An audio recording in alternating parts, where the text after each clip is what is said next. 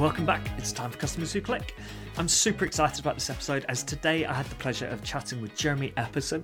He's someone I've followed on LinkedIn for a few years now and has had huge impact on the way I think about CRO. Jeremy is the Chief Growth Officer at Conversion Advocates, and today we'll be exploring customer journey mapping and the tools and techniques that you can use yourself, whether you've got one or 10 years' experience. There's loads of fantastic actionable advice. So if you've been unsure about customer journey mapping or felt overwhelmed by some of the agency produced reports you've seen in the past, then this is the episode you need to listen to. Let's get Jeremy on now. Hi, Jeremy. Thanks for joining me today. Um, would you mind introducing yourself? Tell us a bit about what, what you're up to at the moment. Yeah. Hey, Will, thanks for having me. Yeah, I'm super excited about doing this with you. So, I am the Chief Growth Officer at Conversion Advocates. We're a full service conversion rate optimization agency. We also do market and customer research, customer journey mapping, which I know we'll be talking about today. And the big thing is not only have I focused on conversion rate optimization, but because I'm a true data nerd, we actually have catalogs basically analyzed, observed, collected data and then figured out from launching CRO for 155 different growth stage startups, what are the things that stand out that like help improve performance on like a CRO program level. Awesome. Yeah, sounds great. Well, I, I, mean, uh, obviously the the starting point for this is what do you think is the biggest contributor to growth for for companies at the moment? So where where are the opportunities for them? Yeah. So if you asked me this question maybe like six or 12 months ago, it probably would have been different than today. A lot of things have happened. so, yeah, for direct to consumer uh, businesses, there's a couple things. One is data collection, how we collecting data and how we collecting data in an actionable way. So most digital marketers have tons and tons of quantitative data and mostly it's channel based data, right? And that's what they're optimizing off of. So there's always been like kind of an under indexing of qualitative data, like getting that underlying reason why and like understanding the customer journey and like speaking with customers and things like that. And I know we both of us talk about that all the time, right? But I think now what used to be a luxury is now table stakes. And it's not because the industry has shifted our thinking per se, it's that it was forced on us. so it, it's going to look different, right? So we're going to have to find alternative ways to collect data to get a better understanding of customers. And the way I see that is we always are trying to get a 360 degree understanding of customers. So we need a number of different data sources, a number of different research methods. And as we pull those together, we need to be thinking in terms of like, how do we directly apply that to testing in channels, search, social, email, but also with the on-site experience. And I think that's going to be the key going forward is not just like the ad hoc research itself, but like making that a part of the day-to-day practice and like operations of a business.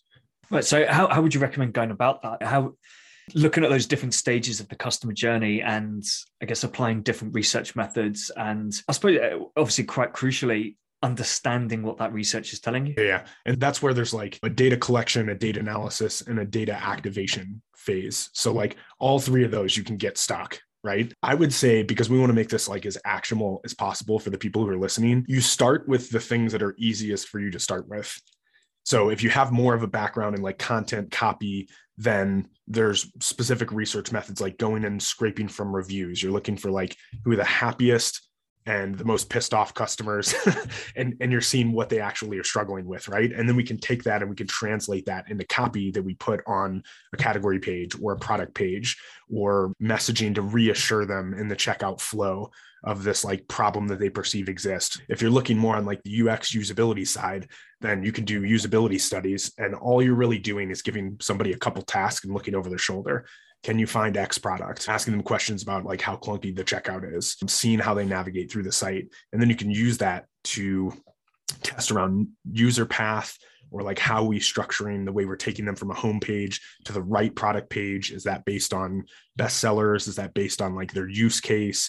Is that based on some kind of like customer segment? So that's what we're doing is we're taking we need to know i think i don't know if this is what you're asking or not but when you go into research you need to know what you're trying to accomplish with it right so like yeah. if we're trying to solve these three to five problems in the next 90 days then we're going to attach the research method to the thing we're trying to solve for so that helps simplify things. And my big tips are like, do that first of all. What's the problem? What are we trying to get out of it? Then when you conduct the research, you already know what you're looking for. And the second thing is don't overwhelm yourself. you know Yeah. don't don't try to make this burdensome Yeah, I mean, I, I like what you, you said at the start as well about basically playing to your strengths, right? If you're really good at copy, if you've got good copywriters, and that's been a, a core focus for you, then yeah, work out how you can improve that copy further.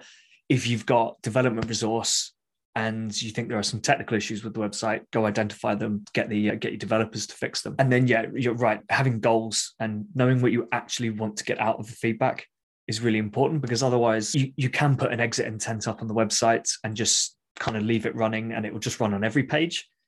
But you can also stick it specifically in your checkout. And then you're getting feedback just on the checkout and you're you're not if you scan through that feedback, it's all about the checkout. You're not having to worry about you know seeing uh, feedback that's related to different pages. And also with user testing, right? If you've got nothing in mind and you just say to someone, can you just find a product and make a purchase you might get some good feedback but it's it's not going to be in depth it's not really going to it's probably not going to be game changing for you Yeah, and that's yeah, all of this is structuring research. Everybody overthinks it. Like you can go to a number of different sources and be like, how do I like Norman Nielsen Group is like the usability insight place and has been for 20 years or something. You can go on there and be like, okay, what how do I pick five tasks for a user to run through, right? And like you could find all that documentation. So I don't this is something I've struggled with, and I'd actually like to get your thoughts on this because this is probably something you struggle with too. But I'm not, I don't understand why marketers don't think this is a part of their job. I think it's because it's not in the job description, right? Like if you're a marketer, if you like do paid search, then like doing a usability study is absolutely not your job, but it can like help you, right? Or like, so I don't know, I don't know what you've seen on that, but like it's frustrating to me because it's like there's these roadblocks and like these things are simple. Like some people in the industry overcomplicate them, but they're simple and they're straightforward and they don't take much time. But I'm just wondering why people get stuck so much. I i wonder if right so so there's two things two issues i think there are right. Uh, firstly you get a lot of marketers who they graduate they go into an agency and they get taught how to use a platform. Right they don't get taught how to be a marketer. And marketing they get taught how to use facebook ads manager. Or Google Or- Ads, yeah, or or, Google email, Ads. or, yeah, Klaviyo, so- yeah. so you know they might have some idea of what they're doing but it's more of a this is how to set up ad, ad campaigns. This is how to find keywords but less of the like in-depth kind of i guess problem solving. And if this isn't working what should we do? Where do we need to go to fix this? And a lot of the time it's well let's change the creative let's change the copy let's change our keywords or whatever when actually yeah it could just be the website's rubbish right? Yeah, exactly. these, usually these ads is, could be right? fantastic Yeah, but because the website's not doing its job, the people on the ad side go, well, it must be the ads that's the problem. Or more likely, it's someone even even further up saying Facebook's not performing. You need to sort sort it out. And that's where I think the second problem comes in. Teams are generally siloed. Teams have their targets and quite often quite you know tough tough targets. So it's I, I guess it's a case of I don't have time to go and do research on why aren't people converting on the website or what do people think about our products because I just need to be working out how to optimize our ads and how to write new copy and assess which campaigns are performing and why I think they're performing and and just really focus on the ads. So I think that's where the two problems are. It's a lack of actual marketing expertise in the acquisition channels and and and just targets and I guess strategy and management really. Th- yeah, that's interesting. Yeah, I mean, there's multiple problems there, right? But it's like it's got to be something that shifts, right? Because the that's not going to work anymore. Like like businesses are going to struggle if they don't figure some of these things out. You also brought something something up that I haven't thought about in a while, but the first like phase or two, like the first generation of digital marketers, all came from direct sales. They like knocked on people's doors and like sold pans and stuff, or like sold life insurance. Like my first job was selling life insurance to business owners. I was 20 years old. I mean, I literally I didn't have facial hair at the time either, so I looked like a baby.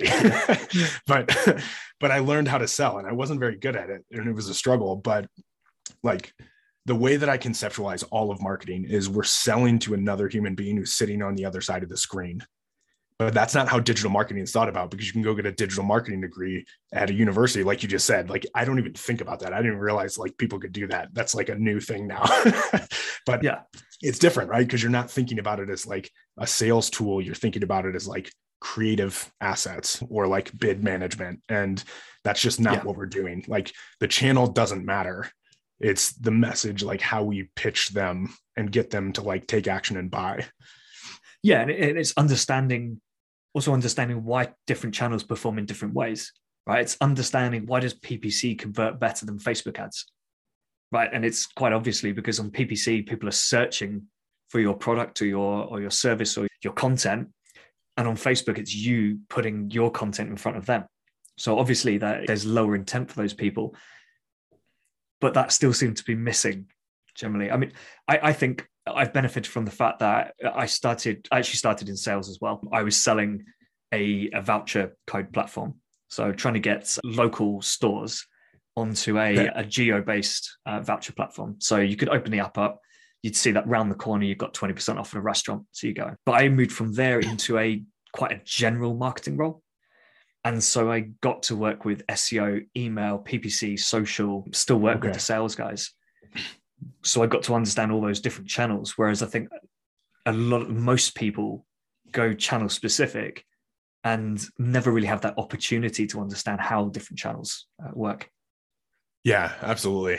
Yeah, and that is like how the marketing like industry in general is shaped up. I just think when I one of the activities I do with teams, like the client teams that I work with, is I will get the marketing team.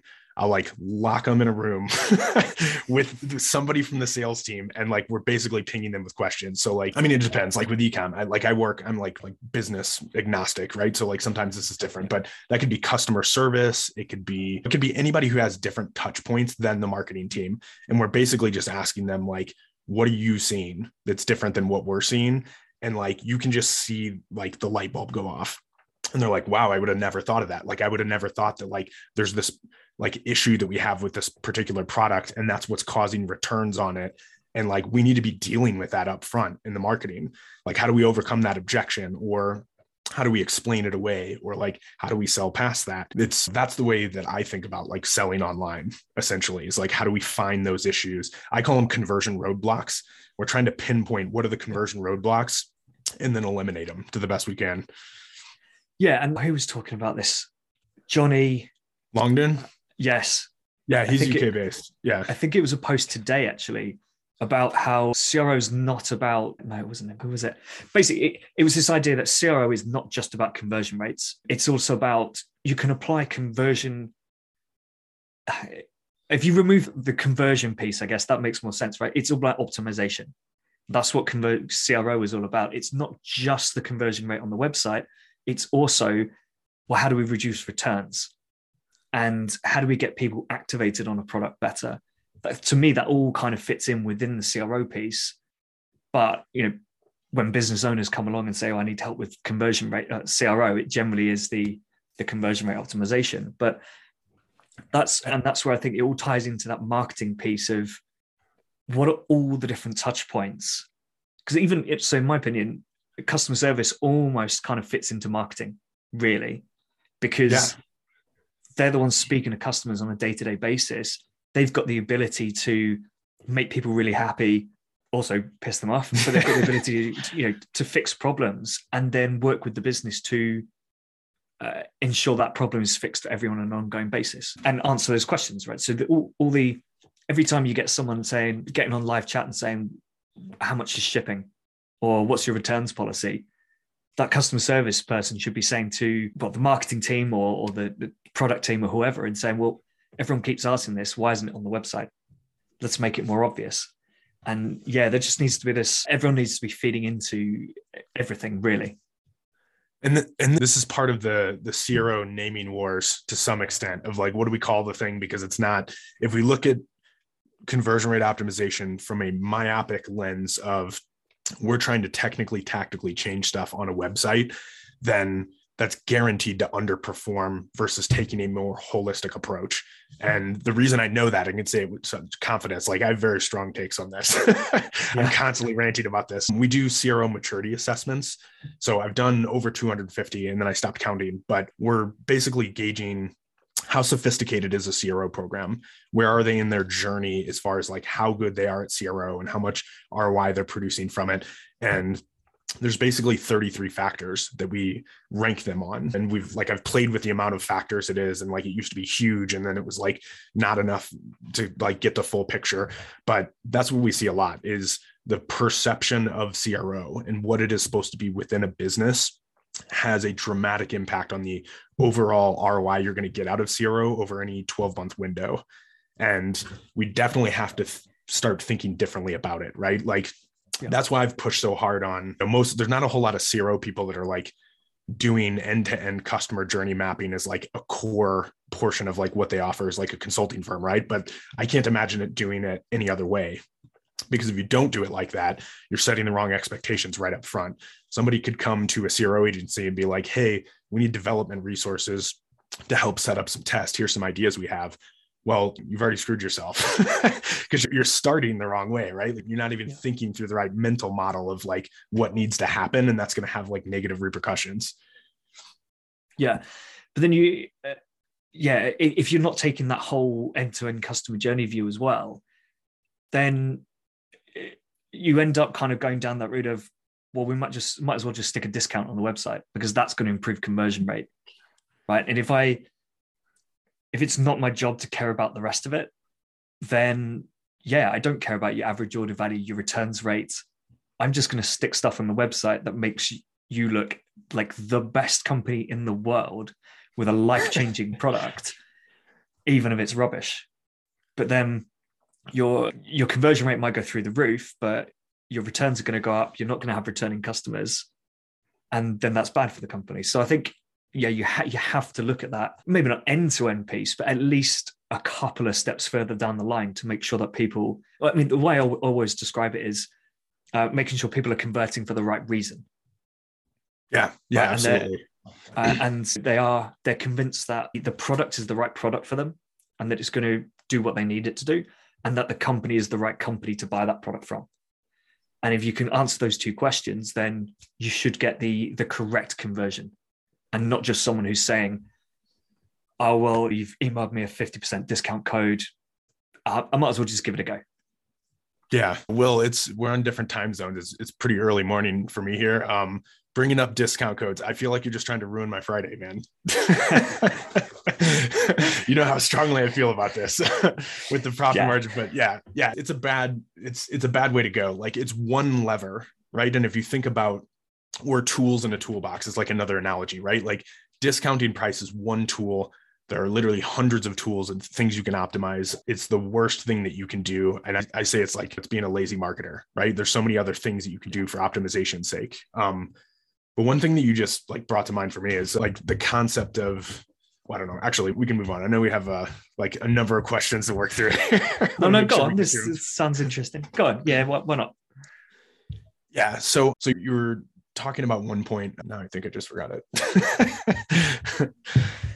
oh, the, with the customer journey mapping. With the customer journey mapping, we have like I have a four phase model because I'm trying to simplify what a customer journey map looks like most of the industry that does customer journey mapping it's about like let's use the super expensive enterprise software. Let's spend tons of time on this. Like let's kind of drag this out for months kind of building these static personas and this 77 touch points. The real life marketer on a day-to-day basis can't even use that it's outside of scope, right? Because you're like, I'm managing this channel and it's only one touch point. It can help them see the 50,000 foot view, but it's not actionable. So, like, if you hand a marketer something and they, they can look at a, a, pretty slide that has personas on it and they're like, what do I do with this? Then nothing's going to happen, right? So, like, yeah. we try to simplify this and break it down into like one, the first phase is like they're coming from a channel, they're landing on a site we're optimizing that phase. Like that's very close to a marketer, right? Because they're managing the channel and like they have influence over like if you're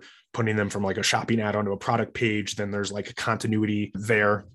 and they have like input on that and they can like control maybe or, or definitely influence that but i definitely want to think about it in like these discrete phases of like we don't need to be crazy with like there's seven touch points and we need to have the attribution perfect and like that's not even a thing anymore so like like we have to simplify things down to like what can we take action on this week? That's what really matters because that's what's going to drive better performance on the ad side and like increased revenue on the website. Yeah and i think uh, this is going to lead quite nicely into to the next question really but i mean I, i've seen this happen. I've seen these big kind of brand market research pieces that have taken six to nine months to produce and then they get presented to the company and everyone basically sits there going that's nice, but what do we do with this? What's the actionable stuff? And then uh, for smaller businesses in particular, if you have seen one of those documents and then you're thinking, well, if we want to understand the customer journey, we've got to do a nine month project. That sounds really, it sounds too much. It sounds uh, like over overbearing. It's where do I start? We can't afford an agency to do it. So where do we even start with this? So yeah, how would you advise people get into this, what is the like simplest, easiest, maybe cheapest uh, way to uh, do research into these different touch points or different yeah, stages? Yeah, yeah. And, and I have to admit that I am guilty of that, not from a branding perspective, like a data driven approach, but like selling the super fancy, use the $8,000 like tool. Like I've done that. That's like part of my background, right? As like a consultant, because that's what I did is like marketing customer research for so long. But yeah, like I used to push on let's do the fanciest thing because that's what I want, right? As a researcher and as like a marketer and as like an optimizer. Yeah. But yeah, like I had to swing to the other end of the spectrum because I realized like people are getting stuck and it's like, why are we doing this? Like, what is customer journey mapping for if we can't do it and activate it and like make money off of it? So yeah, so I break it down into four phases. So there's a landing experience, there's the on-site experience, which is all the usability, user path, messaging. There's the conversion experience, which I think is important to isolate by itself that's for an ecom business. That's like you're on a product page you're moving to cart you're pulling out your credit card and you're ready to buy this thing. That's a, that's the highest friction point right? In like customer acquisition. So getting them to make that first purchase um, when they may or may not have all the information they want. So we want to like study that and optimize against that specifically.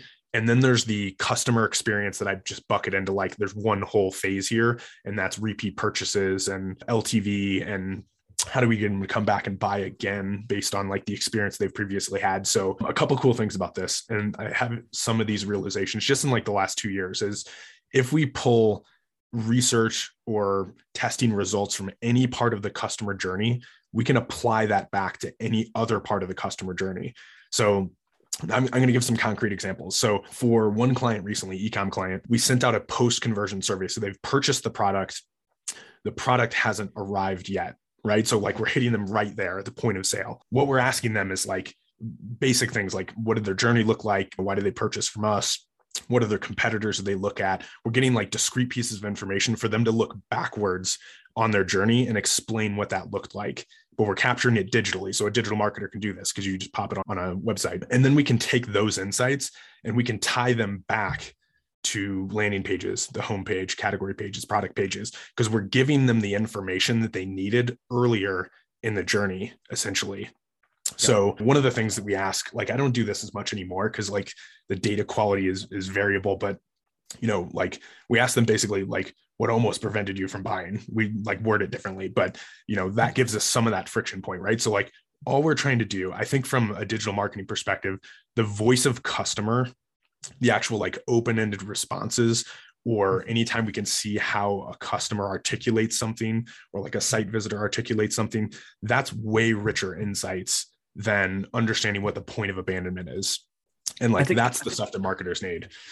Yeah I, I, think a lot of a lot of people are kind of scared of going down the qualitative route because you they think it's going to take ages to assess it all. And actually all right maybe i'm used to doing it but you know, I, I can scan through a, a CSV document now and just pick out the interesting points. I can tell which comments are like rubbish and, and a bit pointless. Yeah. And I, and I can hmm. see the ones that are just really interesting and and just phrase something in a certain way that makes you stop and think about it and go, okay, I hadn't thought about it like that. That's really interesting. But yeah, it, it really doesn't take as long as people think it does. And let's like i i can quantify this specifically because this is part of like our hours tracking like of running a research team right? Like we have to get whittle things down to the point where it's like this is the least amount of hours for the highest impact we can possibly have. So like you're talking about you tag um, a, a survey or polling tool on a website that takes five minutes right? Like you set up a poll or a survey that takes 10 minutes. Maybe you should put more thought into it about the like the question format but we have a question bank that we're pulling from. So it's like problem x you know question x that matches that. And then you're basically letting that run until you hit a sample size. So on an exit intent poll you, you want a sample size of like a minimum of 100 so we're not skewing our thinking. 250 is better like more is better but at a certain point there's a diminishing so if we're looking in that range of responses the analysis time is extract all the stuff that's nonsense, just cut it out of that like Excel file. Then we're going to categorize that into buckets. And it's kind of a messy process of like, I think this is what they're getting at, right? Like this is a purchasing terms issue. This is a misunderstanding of feature issue, right? And we're bucketing that out. And I cap that to 90 minutes to two hours at most. And that's like if you're really going deep on it, right? And then it's a matter of like spinning that up and being like, we know what the four buckets are here's the the three to seven things that we need to focus on. And then all we're doing is we're workshopping the way we come up with hypotheses based on that. Because there's a value in having multiple like i can do it by myself you can do it by yourself any researcher can but there's a value to having multiple people have their input. Yeah. Because what we're doing is okay here's like this is real life look behind the curtain like for a CRO agency team. It's like i think hypothesis X. And you go, wait a second. No, I think hypothesis Y. And I'm like, okay, since you said that hypothesis Z. So we're building this like backlog of like different hypotheses and variations based on that. So you can that's going to require a couple more people so you have like two three four people involved in that you spend 45 minutes to an hour doing that and like now you have enough tests to run a quarter of a b test on a on an ecom site just from that one research method yeah and uh, it's yeah i like the idea of workshopping because it's important to have people challenge your ideas as well. Even if someone doesn't have their own hypothesis to put forwards if they can challenge yours and ask you like why do you think that? Why? Something i picked up from developer friends is like constantly asking why are we doing that? Why do you yeah. think that? And it takes about five i think it's it's normally about five whys to get to the actual answer of what this change is going to do or what this hypothesis really is. Yeah, That's just- interesting. So one of the things that I push my team on, we have these heuristics within the business. It's like rules that we live by and ways we approach business. And one of the things is if you come up with a hypothesis, you have to create at least three more hypotheses based on that. What are the other angles, right? So if the abandonment is lack of value perception, there's not one you know what i mean it could be like yeah. it could be price sensitivity it could be they don't understand it so we start packaging those things together and there's so many benefits of this from a cro perspective like one is the quality of the hypotheses increases almost exponentially because your first idea is never your best idea and yeah. this concept of like challenging like you're talking about like you dig into and maybe that number is five maybe my number should be five maybe it shouldn't be three but but it increases the quality and you end up testing things different differently than you previously would. And you also end up refining exactly how you're going to technically implement that variation because you're talking through the details at a deeper level. So, as a marketer, if you have a developer, if you have a copywriter, designer, developer that's helping you with this, the clearer we can get with that, the more targeted that test is going to be. And the more we're going to be able to isolate what the insights and learnings and recommendations will be after we see the results of that test. So again, just trying to get into more like here's the the typical processes within a real CRO team and like how that would apply to a digital marketer. Yeah. And yeah, I mean afterwards, depending on the result of the test, you know, you, you'll obviously sit down and think, right, why did this test work? Why did it not work? Where do we go from here? And that can then impact on those other hypotheses as well. So if you've got, you, know, you might have two experiment ideas that are quite different, and you pick one because you think actually this is going to be the higher impact one. The result of that might then mean you say, well, let's go back to this other hypothesis and say, well, maybe this isn't correct now, but the idea there is still is still there's something there. So how do we then adapt that uh, to move forward? So yeah, and that that's another point too. So like at, each of these touch points in the CRO process, so when we're doing post-test analysis, it's like, okay, here's a 7% lift in add to carts, whatever. When we see those test results, we're going back and doing that workshopping type test ideation thing again, right? So now it's like, okay, we have this result. and somebody's like, okay, we should run test A because of this, right? Like, because of this test one, we should double down on this. But again, it's like, okay, there's not just one way to test based on these new test results that we have. So again, we're going two, three, four, five. And you can see like in a 90 day window, because this is what we focus on. We focus on helping teams launch CRO from scratch. They've never done it before. We're trying to get them onboarded in 90 days and have basically them set up to be successful long term with CRO. So some of the biggest problems are like we don't know what to test. And the reason they don't know what to test is either, yeah, some of it is like research, but some of it is they're just not spinning up enough variations. Like you need hundreds of test ideas, not a handful of test ideas, because again, it increases the quality and like the sophistication of the hypotheses, but also it gets the team thinking deeply and going through that process is just as valuable if not more arguably than like any winning test. Yeah. Yeah you're right. You know that if you come up with 10 ideas and they're the first idea to fix one particular issue then you've got you, you might have some good ideas in there but you know likelihood is they're just okay tests but they don't really go deep into the problem they're quite they're almost uh, probably a little bit better than sticking a plaster on the problem, but you know, it's, a starting point. So yeah, if, if you are forced to come up with three, uh, maybe maybe five uh, different versions or different ideas for how to fix this problem, you know, after the first one, you're thinking, well, no, that's that's not going to do the job. What's a different angle? You kind of go one step deeper, and then on that third for the third one, you've got to say, well, these two ideas are gone. I can't think about these anymore. What's this other how why else might be people having might people be having this problem? And it's yeah it's going to get deeper and deeper. And then i guess hopefully that third or fifth or however, however many you do is going to be the best one. But i suppose it doesn't, it doesn't quite work like that does it?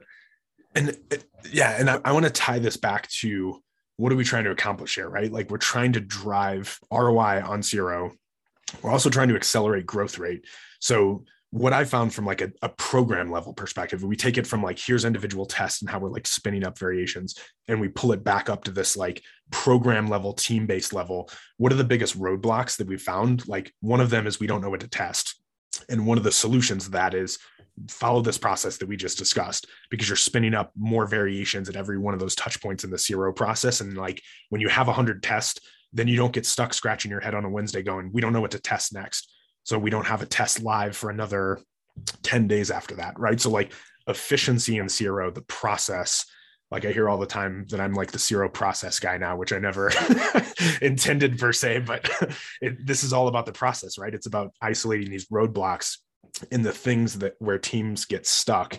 And that's one of the biggest, that's at the top of the pile is like, we don't know what to test. And you're like, you don't need to have 15 years of customer research experience to work through this effectively, right? Like you just need yeah. to follow the right process.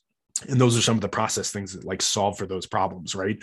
So our what we're shooting for in a 90 day window is creating 150 data driven hypotheses and you can't possibly test that in a year even if you're like a really high traffic like ecom site you're there's still a limited amount of time and the way stats work is you have to run tests for a certain amount of time and you have to extrapolate tests across category pages and product pages et cetera um, so you only have a finite amount of space, right? So if we're only going to knock out, let's say 52 tests in a year, then 150 hypotheses is too many, but you're going to scratch some of those. They're never going to get tested in like prioritization. But what we don't want to do is get stuck because CRO is all about time and traffic.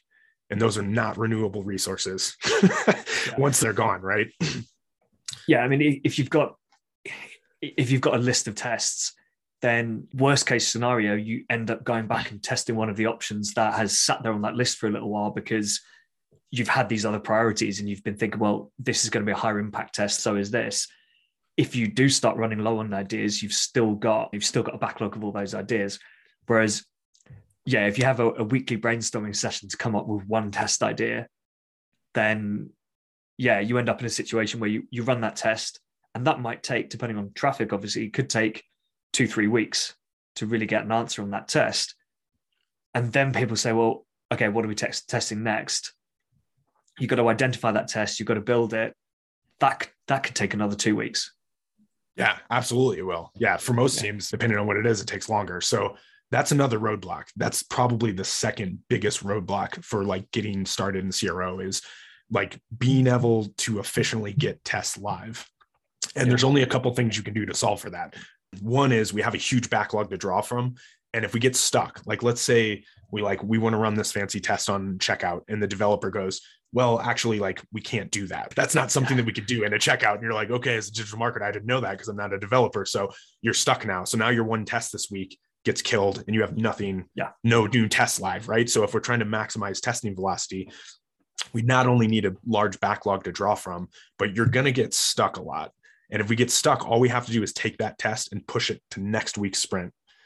And and yeah. we have a week to solve for it. And then we're pulling in mm-hmm. from that backlog right? So like when we maximize the efficiency in that way then like there's a direct positive correlation between like testing increasing test velocity and increasing roi so it's a matter of just like how do we chip away at these process workflow communication efficiency problems to make sure we're testing against that time in traffic, right? Because that is how we create high performing CRO programs. And most people are not thinking about the process side of it. They're just thinking about the testing side of it, which is a mistake. Yeah. And yeah, you mentioned communication and the developer example, right? The developer coming back and saying, well, we can't test that. So you're stuck. I think it's important to start these conversations early as well. You know, obviously, you don't want to overwhelm your development team by sending them 100 different tickets and saying, these are all the tests we want to run can you assess these all for technical uh, capabilities and whether we can run them? But you know, you could be picking one or two of the tests that you think are going to be a concern for them and send those over and just say, look, can you just have a quick look at this? This is the idea. Can we test it? And if they say yes, then you can just bring it back and say, well, we can have that up the priority list. And and this is another process related thing for marketers specifically because there's very few, if any, marketers that have a development background. You have to have a technical yeah. resource for implementation, but also for vetting tests. So, like, that's built into the process. Is if we're going to send, again, if you send one test to a developer and they go, we can't do that, well, you're stuck, right? If you send them five and you go, here's the things you want to ask them one, what is the level of effort? How many hours do you have to put at this? Because most marketers don't know, right? So the difference between one development hour and 20 development hours is like nuanced things that they don't understand about how code works, right? So like you give them five options, they're going to kill two of them. You have three options left. Now you have a batch of tests that can be pushed forward through copy design development qa test. So that's another part of this right is like tying back to at a program team level like it's just seeing those roadblocks. Most i mean like very few marketers like understand this level of detail of like the process of how cro works but all of these are avoidable problems.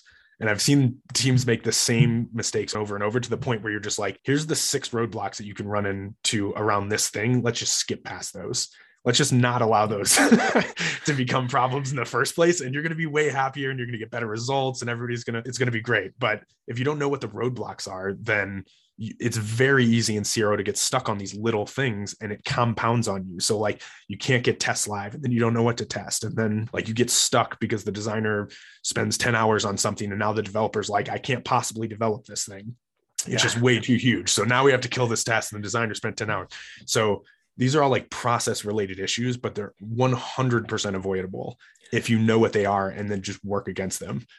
Yeah, well, it comes back to what we were talking about at the start, really, about not being siloed and working together with other teams and getting buy-in from other teams, right? if you if the development team are aware that you're doing CRO and running tests and that they are going to be required to uh, at least assess tests initially, then that's going to be a lot easier than coming up with those test ideas and then just sending an email to the development team saying, "Oh, can someone have a look at this? We want to run a test," and no one has any idea what you're talking about. So you've yeah, got to get that, yeah, yeah. you know, that that communication again, well, and process. Yeah, having a scrappy developer or engineer is one of the most valuable things in CRO that people underestimate because you can kick if we have really refined like clear test plans then you can take that. If like you're the CRO or you're like the digital marketer who's kind of leading up this process then you can take that and you can push it to a copywriter and then get the feedback. You can like make sure you tweak the design and things like that. So developers can do the work of like okay you've told me this is what you want to test right? Like you want to like on a product page we want to change the product description. You're like okay that's fine. Those are easy but when you start getting into like feature based things like how are we going to filter and sort? Well then you're getting into a, an area where like a marketer doesn't know what the options are You know what I mean? Because there are limitations, yeah. right? Like what attributes do we have tied to specific SKUs and what are the options that we can actually filter by? And sometimes that's like customers want it filtered by this factor, right? Like they want to be able to filter by price or color or whatever that thing is. That can be a massive project or it can be a really simple thing. So developers being involved not just in the implementation aspect, but being pulled in enough they can help with like showing options and creating more different variations and like letting you know what the level of effort is like that's extremely valuable to have in a CRO team if you want to get great results. Yeah, also, I mean, I, I probably made this mistake a bit because I, I, don't have technical background, but I've worked closely with developers enough, and I've got friends who are developers, so we we normally talk about various technical issues anyway. So I probably do fall into that mistake of uh, coming up with this test idea and kind of thinking it through and being like, okay, I think I understand how this would work to, to like technically. And so I think developers can do it. And then they might come back to me and say, no, that's crazy. You just can't do that. or, yeah. or or they, they could potentially come back and say, well, yeah, that would work, but there's also just a really simple way of just doing this. That's that's the value. Yeah. Uh, uh, one one example that I think probably would apply to to a lot of businesses, right? So filling in forms, there's always compulsory fields, right? So when you're the CRO and you want and you say, well, I don't think we need this compulsory field. How do we test getting rid of it? The initial thought is, well, we can't just hide the field because it's a, it's compulsory. Yeah. So when we had the idea, well, why don't we just pass through uh, a generic result that doesn't doesn't skew any any data that we might actually need. So if you're asking for gender, right, you don't just default everyone to male, everyone to female. You you just add in a third option and say NA or whatever, yeah. and then and then hide the field.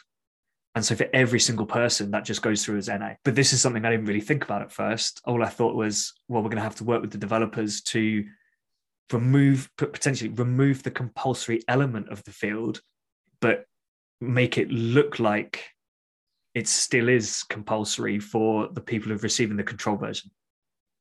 But then that still doesn't work because there will still be people who miss the fact that it's supposed to be compulsory and don't answer it on the on the control version. So yeah, that's a thing too where like developers can have great input. So like one problem that we had um with with one business is like basically we looked into the analytics, we found that like almost universally they're only going to buy one product even though that's a large SKU site they're only going to buy one product and that's where they're going to start and then they can come back and buy additional products in the future but we just got to get them to one product right so if we're trying if the customer's motivation and intent is i just want to buy one product and try it and then I get comfortable with this company and then I can come back and buy some of the other products. If that's the mentality, then we don't want to try to push them on upsells. We don't want to try to increase like average order value. Like all of those things are just going to actually like reduce our conversion rate, reduce our purchases, and like reduce the amount of customers that we're actually acquiring and get getting that first purchase, right? So what I said is to a developer, how do we just get them quickly and easily? Like we know they're only going to buy one thing, so let's remove all the friction.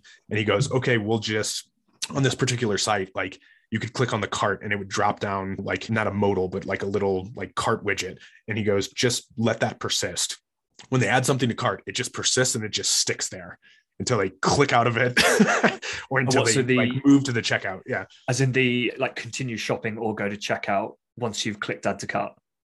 Correct. And that yeah, just yeah, that pops down and it just stays there. So it's just prominent enough that you're like, wow, that's interesting. So yeah. it just pushed a it just nudged enough people over instead of them going back and shopping and getting lost or getting confused because now they're trying to like choose from other products we're just trying to get them to make that initial purchase, and we know they're going to come back and buy later. So don't make them do it all up front. Reduce the friction in that process for that first sale, and then think longer term about like LTV. Which is is the opposite of what a lot of companies do, because a lot of companies are saying, "Well, we want to boost that AOV. Let's, you know, when they click add to cart, let's have a pop up with an upsell." When they're in minicart, let's have another upsell. It actually reminded me. I had a conversation with a furniture company here last year or 2020 maybe and they said that they found during the pandemic when they had to close their stores they got a an influx of single item purchases on the websites and it what was happening was because people couldn't go to the stores and view the products or test them whatever they were then making that single minimum order purchase from the website to then experience the products and then if they were happy they would come back and buy the rest Ooh, that's fascinating. Yeah, because that's Yeah. for some people like material and feel and construction quality and things like that is hard to. There's some things that are just harder to buy online. You know, Yeah. mattresses like yeah i just really like the fact that this company worked this out as well no, no one kind of panicked and said well our average order values dropped massively what do we do they kind of looked at it. I, I imagine they did the research as well and found that that's what was happening. Because people couldn't go to the stores couldn't experience the products they were willing to still spend maybe 150 200 pounds to get that first small product or like i don't know side table or something. And then yeah and then commit to the thousand pound fifteen hundred pounds worth of other products that they would have bought in store if they'd been able to see everything in one go I think that's the perfect example of myopically thinking about how do we like smash and grab, right? Get the AOV up as much as we possibly can on the first purchase, right? That mentality comes through that lens of we're just trying to like just first time purchase, like just get them to buy Yeah. now, like get them to buy in this session. And it's all symptoms of the underlying problem of like not thinking holistically about the customer journey, right? It's just tied to that. So it's it's like short-term gain for long-term growth issues. Yeah. Is, really what it is. Yeah exactly. But it's also this feeling and i've talked about this a lot but that re- retention tends to be a bit of a uh, well yeah we know that people put a huge amount more effort into acquisition than they do retention. Vast majority of businesses do. Email automation just gets like set up and, and left to run and so there is that focus on making sure that the first time customers are the most valuable because we're only going to see a trickle of people coming back Yeah. again. And it's almost like an acceptance of that. Therefore we have to optimize that first purchase when you could be doing the opposite like you were suggesting saying and you know get people through quickly and in a really like customer friendly way make them happy and then they'll come back uh, to buy the rest I, there's a direct response copywriter that like probably most people in like this generation of digital marketers don't know, but should check out. Dan Kennedy. I don't know if you're familiar. Okay, yeah. He, Yeah. he was like one of the guys who got me into marketing because I just started reading all this stuff and like watching all his seminars. And like I highly suggest that to anybody who's in uh, like a marketing role, like a performance marketing role. He he had this concept where he said basically what you're doing with marketing is buying a customer the first purchase is just a touch point in this journey, right? So, like, we shouldn't be getting all worked up about the stuff like the upsells and the AOV and things like that. Because what we're doing is building a relationship, and that relationship, you like, you triggered this for me because you made a really good point there. It's like we're starting a relationship. Like, this isn't one and done purchase. And if it is, your business growth is going to underperform. So, if we switch that mental model to like, we're buying a customer, we're starting a relationship, we're not ending a relationship with a purchase, then that changes like the intraday like decision making and like the operations of what we're trying to accomplish with customer acquisition because the the focus is different now. And, and Yeah. it's like a really cool concept, but it's something that people don't think about very often. But it's, uh, it's basically a focus on lifetime value isn't it? It, it a lifetime value instead of average order value or, or first or first purchase. I realize we're, getting on a bit. I, I do have another important question i want to ask you. Uh, if you've got if you could recommend maybe one or two things that people should go away and do now that maybe takes an hour to do in total to in order to do some better research about on the customer journey conversion optimization what would those yeah one or two pieces be Oh man, that's like uh that's like choosing your favorite child. so yeah, I mean, it's tough for me to answer that, but I'll do my best. It's tough for me to answer because the research method is tied back to what we're trying to solve for, and that problem is different for every business, right? Like if you don't have a credibility issue, then you know you don't need to like push social proof stuff, right, or whatever. I would say like the one thing that I think could be most helpful is like the exit intent polling that we talked about, because it it like it helps us understand why they're abandoning. And for a digital marketer that's the easiest most applicable like like tied to thing that's tied to results right? And it's also easy to do like you said it's not super complicated. It's something you can do with no skills or experience. You can still rip through it in like an unsophisticated way. The other thing i think is important is that doesn't take as many skills but is helpful is session recordings so session recordings are really easy because most marketers like once you drop them on the site you're like i'm done right? But it just gives you such good insights into like how people are actually behaving, like how they move through the site, what are they actually reading, like how far they scroll down on like a product page, like do they click on something on a category page, go to a product page, and then go back to the category page and they're flipping back and forth like that. It's just not in the wheelhouse of most marketers. So it like those two things I think can have the most dramatic impact on like how they perceive usability and how they perceive like content voice of customer. So that's what I would start with if you have like limited time and you can do both of those things for free and they don't take very much time at all. So yeah, yeah, like you say, Hotjar. You can set up Hotjar, run a, run a survey, set up session recordings. Uh, I think you get about 300 recordings on the free plan, and then you can which just is more than you're going to watch so, anyway. Yeah, yeah. um, so actually that just made me think of something for the exit intent uh, an example of something i've done it actually links in with your uh, you've got to come up with multiple hypotheses right? Yeah. So uh, something that you'll, I think people know, see in uh, in Hotjar. I'm sure you've seen it, right? Exit intents. What was the number one reason you didn't purchase today, or what's the number one reason you're you're leaving? Didn't don't know how much it will cost to ship, don't know how fast shipping is, or don't know what returns policy is. And obviously, when you're in the business and you're looking at your website almost every day, or probably every day, you're thinking to yourself, well, but it's clear, right? We have this message right at the top saying free delivery over 50 pounds or I know that it's in this spot on the product page. And this feedback combined with session recordings heat maps kind of lets you know that people aren't seeing these. Right. No one people aren't actually seeing these messages because you've stuck them in these locations. Like these banners at the top, a lot of the time it's basically banner blindness. Right. People just ignore them straight away. So what I did was I said, well, if people are complaining about not understanding shipping, let's make sure we have the shipping message above the call to action on a product page, right? So it's not underneath. They have to scroll past it. They have to see it on there as they're looking down the page. And then I thought to myself, well, we can take this one step further. Instead of saying you get free shipping over 50 pounds or 60 pounds, why not let's just say if this product is 50 pounds or more, then that message just says you get free delivery or free delivery. And if it's not above that threshold, then you say free shipping over uh, 50 pounds or whatever.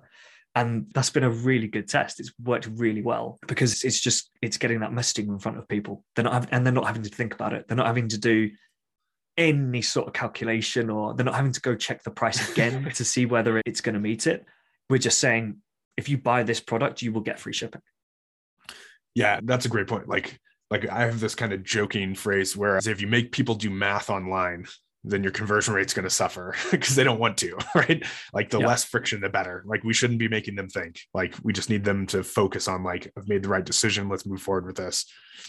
yeah, yeah. Well, in fact, one test we're about to run is I think it's showing the saving. So if we have the price, the original price, the sale price, and it might have the percentage as well. Actually, we're either adding yeah i can't remember. I'll have to i'll have to look up the test. Yeah, so yeah we're no either adding the uh, save 15 pound 63 or whatever or uh, or we're switching that for the percentage. We might even do both actually. Why not? And, and this is back to the point that we were talking about the variations right? Do we do a strike out of the price do we do a percentage discount? Do we do a dollar discount? Like because we only came up with one of those versus like multiple variations right? Like we don't know which one's going to hit. We don't know which one is going to be like most valuable for a customer. So back to that concept of like if you have the traffic spinning up A, B, C, D variations or iterating through them if you don't have that level of traffic. So you like you can do it in a linear fashion, right? But yeah, it's uh, we got through a lot. Cool. So just before we finish, then, is there anyone in the D2C marketing space that you'd like to go for lunch with? Lunch, like out of people that I haven't met, like somebody that I haven't met. Yeah, I think. I don't know. I mean, yeah, I've, I've met so many. I've met so many people. That's like, uh, uh fair enough.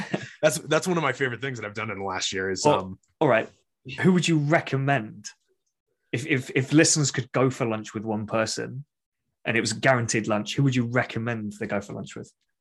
Yeah i think john ivanko is like one of my favorite people like in the d2c yeah. space because he just thinks so differently. And like i have conversations with him all the time. And every time i walk away i think i've been doing this so long and he just like pokes holes in things like just so well and he enjoys it too. Yeah and i yeah yeah, no, I do like John. He's, uh, he's definitely worth a follow on LinkedIn. His content's very good. And finally, have you got?